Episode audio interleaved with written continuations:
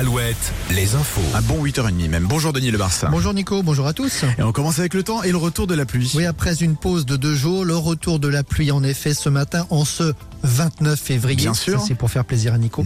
C'est une perturbation qui va traverser nos régions dans la journée. Perturbation accompagnée de vent. Température maxi de 12 à 14 degrés. 10 actuellement au Sable d'Olonne et à Poitiers. 11 à La Rochelle. Si le vote des députés et sénateurs se confirme lundi à Versailles, la France sera le premier pays à inscrire l'IVG dans sa constitution. Le Sénat a finalement dit oui au texte proposé hier soir. Les deux chambres se réuniront donc lundi en congrès Versailles pour finaliser la procédure législative. Un producteur d'engrais de Charente-Maritime condamné hier pour pollution. La société Timac Agro, qui est basée à Tonnet-Charente, était jugée pour la pollution de l'air et des sols entre 2010 et 2019. On précisera que la production d'engrais est aujourd'hui à l'arrêt. Euh, Elle, elle stocke désormais de l'engrais mais n'en produit plus. Cette entreprise devra verser 115 000 euros à quatre associations de défense de l'environnement qui précisément avaient saisi la justice.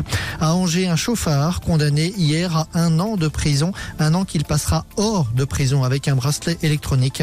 L'homme était jugé pour avoir euh, fauché et blessé trois personnes le 5 janvier dernier à la sortie d'une discothèque de la ville. Il roulait sans permis et sous le double effet de l'alcool et du cannabis. Il avait pris le volant à la suite d'une altercation euh, survenue un peu plus tôt à l'intérieur de la boîte de nuit.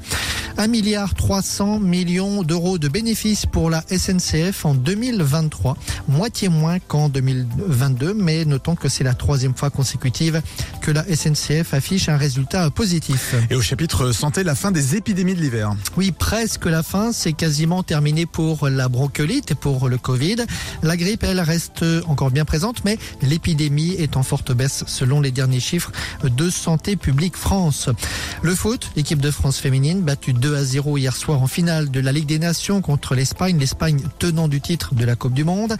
Les jeunes footballeurs nantais, eux, ont accompli un nouvel exploit en se qualifiant pour les quarts de finale de la Youth League, la Ligue des champions des U19. Prochain match contre Copenhague, ce sera dans 15 jours à la Beaujoire. Et puis la voile, la deuxième place de Thomas Coville dans le Tour du Monde en solitaire en trimaran ultime. Son trimaran Sodebo est attendu cet après-midi à Brest. Le matin Alouette. 6h10. Hier soir, vous étiez près de 900 auditeurs réunis pour le Live Alouette, grand concert gratuit avec